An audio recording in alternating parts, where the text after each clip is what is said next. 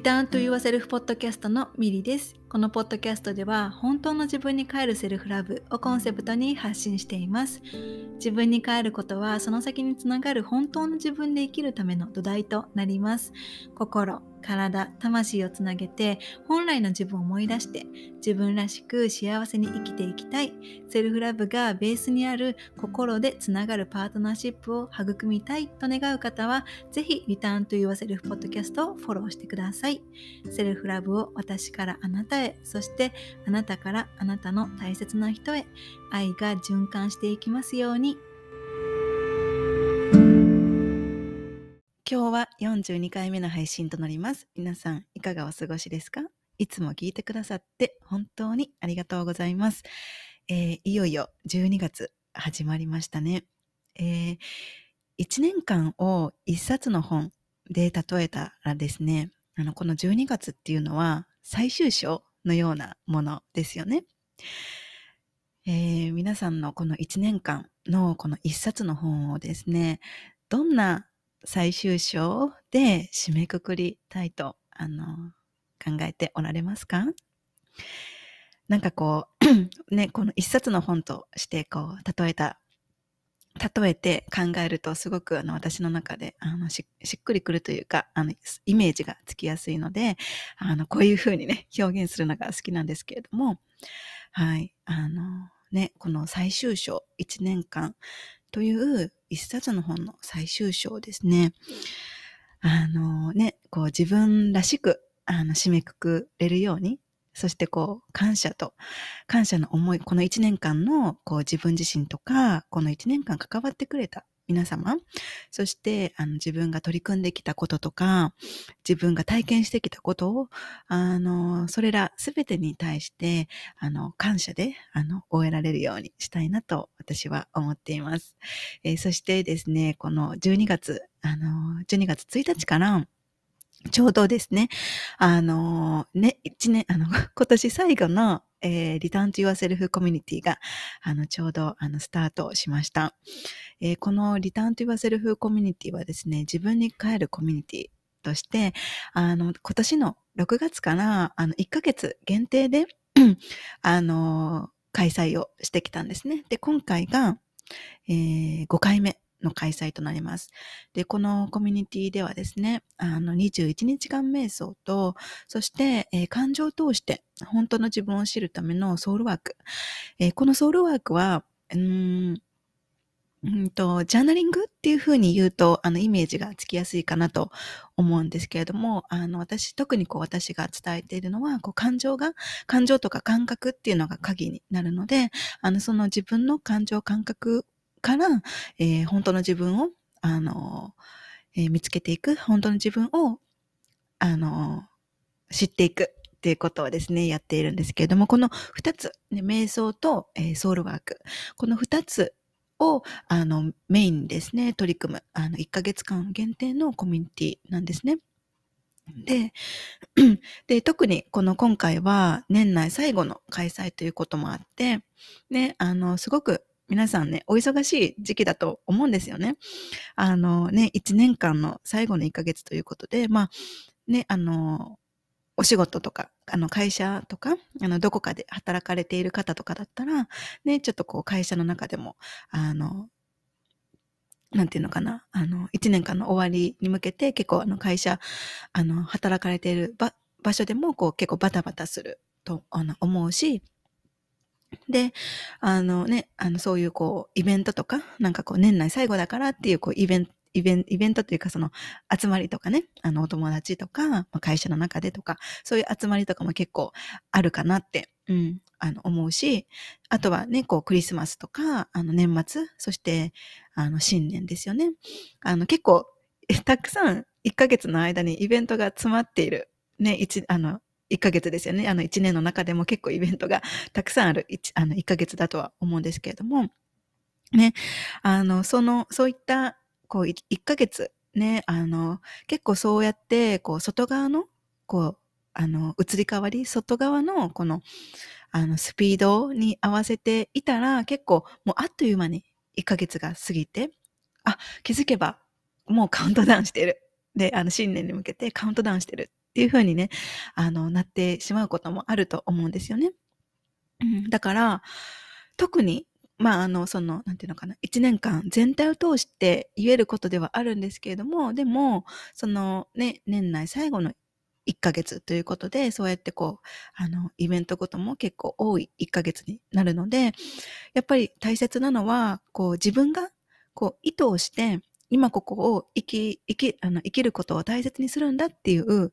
意図をきちんと自分が持っておかないと、あの、外側の、あの、スピードに、あの、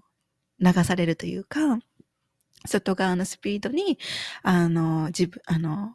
を、外側のスピードも速い速いスピードによって、こう自分を、あの、なんていうのかな、自分のことを、あの、大切に、というか、あの、自分のケアをですね、あの、するのを忘れてしまったりだとか、うん、気がつけば、もうあの年末、そして、あの、ね、年始、えー、新年を迎えていたっていうことにあのなってしまうので、やっぱりこう自分がね、きちんと、あの、今ここを生きるんだっていう、あの生きることを大切にするんだっていうこう意図をね、やっぱこうきちんと持っておかないといけないなっていうふうにあの思っているので、なので、あのこのえっ、と、12月1日から始まったコミュニティではですね、あの、今回ご参加してくださった皆様が、それぞれの皆様のあのライフスタイル、皆さん違っているので、それぞれの皆様の、うん、生活の中で、こう、1日10分でもね、自分に帰る時間、今ここに意識を向けられる時間、ね、あの、今ここに戻ってこれる時間を、あの、作る、あの、きっかけのきっかけというか、うん、この、あの、作るためにこのコミュニティをですね、あの、使っていただきたいなっていうふうに思って、えー、この、あの、まだ始まったばかりなんですけどね、12月ね。でも、あの、本当に、あの、そういうふうに、あの、今ここ自分に帰ってこれる、あの、コミュニティの場として、あの、今月、あの、年末、えー、この1年終わる最後の日まで、あの、一緒にあの、過ごしていきたいなっていうふうに思っています。はい。えー、これを聞いてくださってる皆様はですね、この1年間の最終章、どんな風に、あの、過ごしたい？というふうに考えておられるでしょうか？今月の意図はですね、皆さんどんな意図を持っておられるでしょうか？はい。えー、そしたらですね、今日の、えー、テーマは、えー、自分の居場所というテーマでお話ししていこうと思います。はい。えー、私はですね、10代の頃からずっと自分の居場所を探し続けているようなですね、そんな感覚があのずっとあのありました。で、私はですね、高校を卒業してから大阪に引っ越しをして、IT 企業に就職をしたんですね。でも、その時、あの、生まれて初めてできた、あの、夢というか、目標があったんですね。それが、あの、就職をしてから3年以内に留学に行くっていうものだったんですね。これは、あの、本当に今、それまで夢とか目標とか全くなかった私が、初めて唯一できた、あの、目標だったんですね。あの、高校生の時に、高校生の時に、あの、とある、あの、本当に、うん、人生を変えるような、あの、出会いがあって、で、あの、その、ね、その人との出会いの中で、あの、初めて、あの、できた目標だったんですね。で、もうその目標に対して、もうすごくワクワクをしていました。うん。で、まあそうやってね、あの、そういう目標を持っていました。就職してから3年以内に留学に行くっていう目標をね、持っていたんですね。だから、あの、大阪でのね、新生活が始まった当初から、ここが私の居場所ではないっていう思いがね、ずっとあったんですね。うん。あの、なぜなら、そのね、あの、あの留学に行くんだっていうね、あの思いがね、ずっと、あの、就職する前からね、ずっとあったので、うん、ここが私のあの居場所ではない、ここにはずっといないみたいな感じの思いが、あの最初から 就職、もう入社当時からあったんですよね。入社当時というか、もう入、あの、入社する前からあったんですよね。うん。で、その後ですね、その IT 企業で働いている時に、あの、心身のバランスが崩れてしまって、IT 企業で働く、働き続けることができなくなってしまって、で、その会社をですね、あの、離れることを選んだときに、ね、あの、就職してから3年以内に留学に行くっていう、生まれて初めて、あの、持っていた唯一の目標が、まずは体調を良くするっていうものに変わってしまっていたんですね。うん。でも、あの、特に私は、その、高校生の時からね、あの、憧れの あの、海外の場所っていうものがあって、あの、ここに行きたいっていう場所があったんですよね。だから、あのね、その、いつかそこで生活をしてみたいっていう思いっていうのは変わらずにね、あったので、その IT 企業に就職して、あの、心身のバランスを崩して、もう本当にエネルギーがなく,、ま、なくなってしまった状況だったんですけれども、ね、でも、あの、ね、その、私が目標にしていた場所で生活をしてみたいっていう思いはね、あの、ずっと変わらずにあったんですよね。だから、その、その後、あの別の会社に就職にすることになった時も、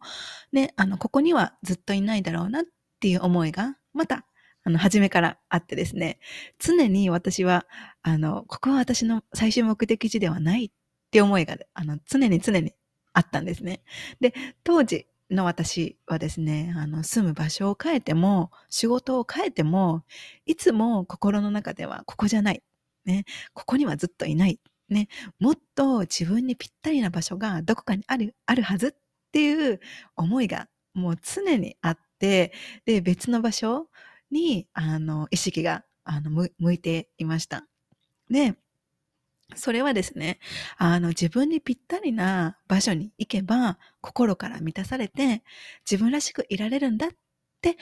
思っていただと思うんですね。今思い返せば、そんな風に思っていたんだろうなって思います。ね、だから、まだ心から満たされていないから、ね、私の居場所はここじゃないんだってずっと思い続けていたんですね。ね、あの、体はここにいるのに、心は常にどこか別の場所を探しに行ってるみたいな、そんな感覚で、あの、ずっと、あの、過ごしていました。えー、皆さんも、あの、これを聞いてくださってる皆さんもですね、そんな風に感じたことあるでしょうか？ね、あの、もしあったら、あるって 教えてください。はい。で、でも、その、ある時からですね、そんな風にこう感じることが、だんだんあの、なくなっていきました。で、それはですね、あの、セルフラブを大切にするようになってから、自分の意識を向ける場所っていうのが変わっていったからなんですね。で、振り返ってみると、常に自分の居場所を探していた時っていうのは、自分がその時いた場所、ね、自分が住んでいた場所とか、自分がやっていることに対して、不足感っていうのがすっごく大きかったんですね。だから、ないとか、足りないとか、違うっていう意識でしか、その時いた場所とか、その時自分がやっていたことっていうのを見れなくって、常に心がぽっかり空いてるように感じていて、そして心から満足するっていうことがなかったんですね。でも、自分を愛することを大切にするようになってからですね、満たされていることがないとか足りないという意識から、今もうすでに満たされていることがあるっていう意識、ね、あの、感謝できることがあるっていう意識にあの変化していったんですね。で、それは例えば、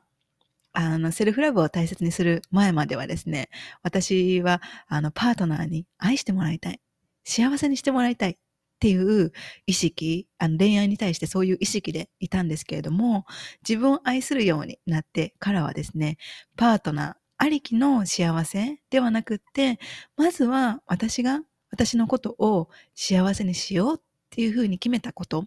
っていうのも、あの、常に抱えていた不足感とか、誰かとか何かとか、あとは場所といった外側から自分を満たそうとするあの考え方から、えー、自分をあの自由にさせる、ね、自分を解放させることにつながってあのいったんですよね。で、そうやって自分の意識が変わり始めるとですね、自分の内側に不足感ではなくって、満たされている感覚とか安心感が増えるようになっていきました。で、すると、これまで常に外側とか別の場所にばかり向いていた自分の意識がですね、安心して自分の内側に帰ってくることができるようになったんですね。で、自分の内側に安心して帰ってこれる自分の居場所ができたことで、自分がどこにいたとしても、ここじゃないていう不足感を感じることがだんだんとなくなっていったんですね。で、まだ、あの、自分が成長とか変化の途中であることをありのままに認めて、自分が今いる場所で、今できることを楽しみながら、時に悩みながら取り組むことができるようになっていきました。で、そうすると自分にとってあのふさわしい方へとですね、導かれるようにもなっていったんですよね。で、それはあの場所だけじゃなくって、人との出会いとか、自分に必要な学びとか体験も全てにおいて、どんどん自分が自分らしくいられる方へと、あの自然と導かれるようになっていきました。で、自分のあの内側っていうのが一番の自分の居場所だと私は、あの、今思っているんですね。で、あのね、その、以前の私は、その外側にね、あの、自分の居場所を探していた。もっともっとしっくりくる場所、自分にぴったりの場所があるっていうふうにね、あの、外側に、あの、あの自分の居場所を探していたんですけれども、でも本当に、あの、今、ね、その時は本当に、うん、何を変えたとしても満たされなかったんですよね。うん、常にここじゃないっていう思いがあって、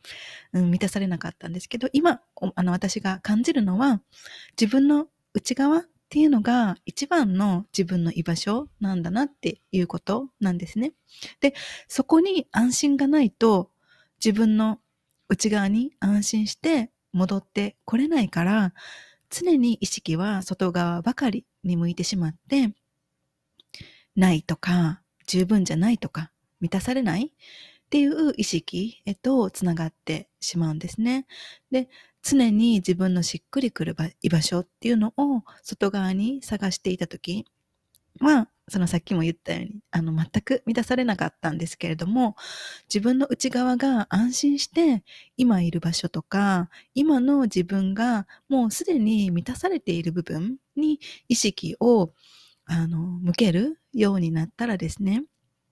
不足感を埋めるための行動をしたり、満たされていない部分を埋めるためにどこか別の場所にあの行くのではなくって、今いる場所から今の自分ができることへとあの意識が向かうようになって、今の自分に必要な学びとか体験を受け取れるようになっていきました。で、えー、自分が今いる場所にもきっと何か意味がある？と思うんですよね。意味があるからそこにいてそれを体験している。ね、だから足りないとか違うっていう意識の中に居続けることを選んで別の何かとか別のどこかで埋めようとするのではなくってこの体験から何が学べるだろう？ね。あの、あと、このことに対して今自分がいる場所に対して私はどう感じるのかなって、えー、自分の今目の前にもね、すでにあることからあの受け取る、学んでいく、そういった意識を持つと自分の人生に対する信頼が生まれて、今いる場所から最善のもと、自分にとってさらにふさわしい場所へと導かれるんだろうなってあの、今の私は思っています。えー、もし、これを聞いてくださっている皆様も、自分らしくいられる居場所をですね、探していたことがあるとか、どこに行っても何を変えたとしても満たされなかったなど、ね、あの過去の私と同じように感じたことがあるとか、もしくは今まさにその状況にいるっていう場合はですね、あの、今回のこのエピソードを聞いて、どんなことを、あの、感じましたでしょうか？えー、私は、あの、日々、あの、インスタの方で、あの、発信を、あの、しているので、よかったら、えー、ミリカルナ、えー、アルファベット、えー、のミリカルナで、えー、検索をして、あの、ぜひ、あの、DM で感想とか、あの、シェアをしてくださる、あの、シェアなので、あの、教えてくださると嬉しいです。はい。えー、そしたら今日のテーマは自分の居場所でした。えー、それでは今回のエピソードは以上です。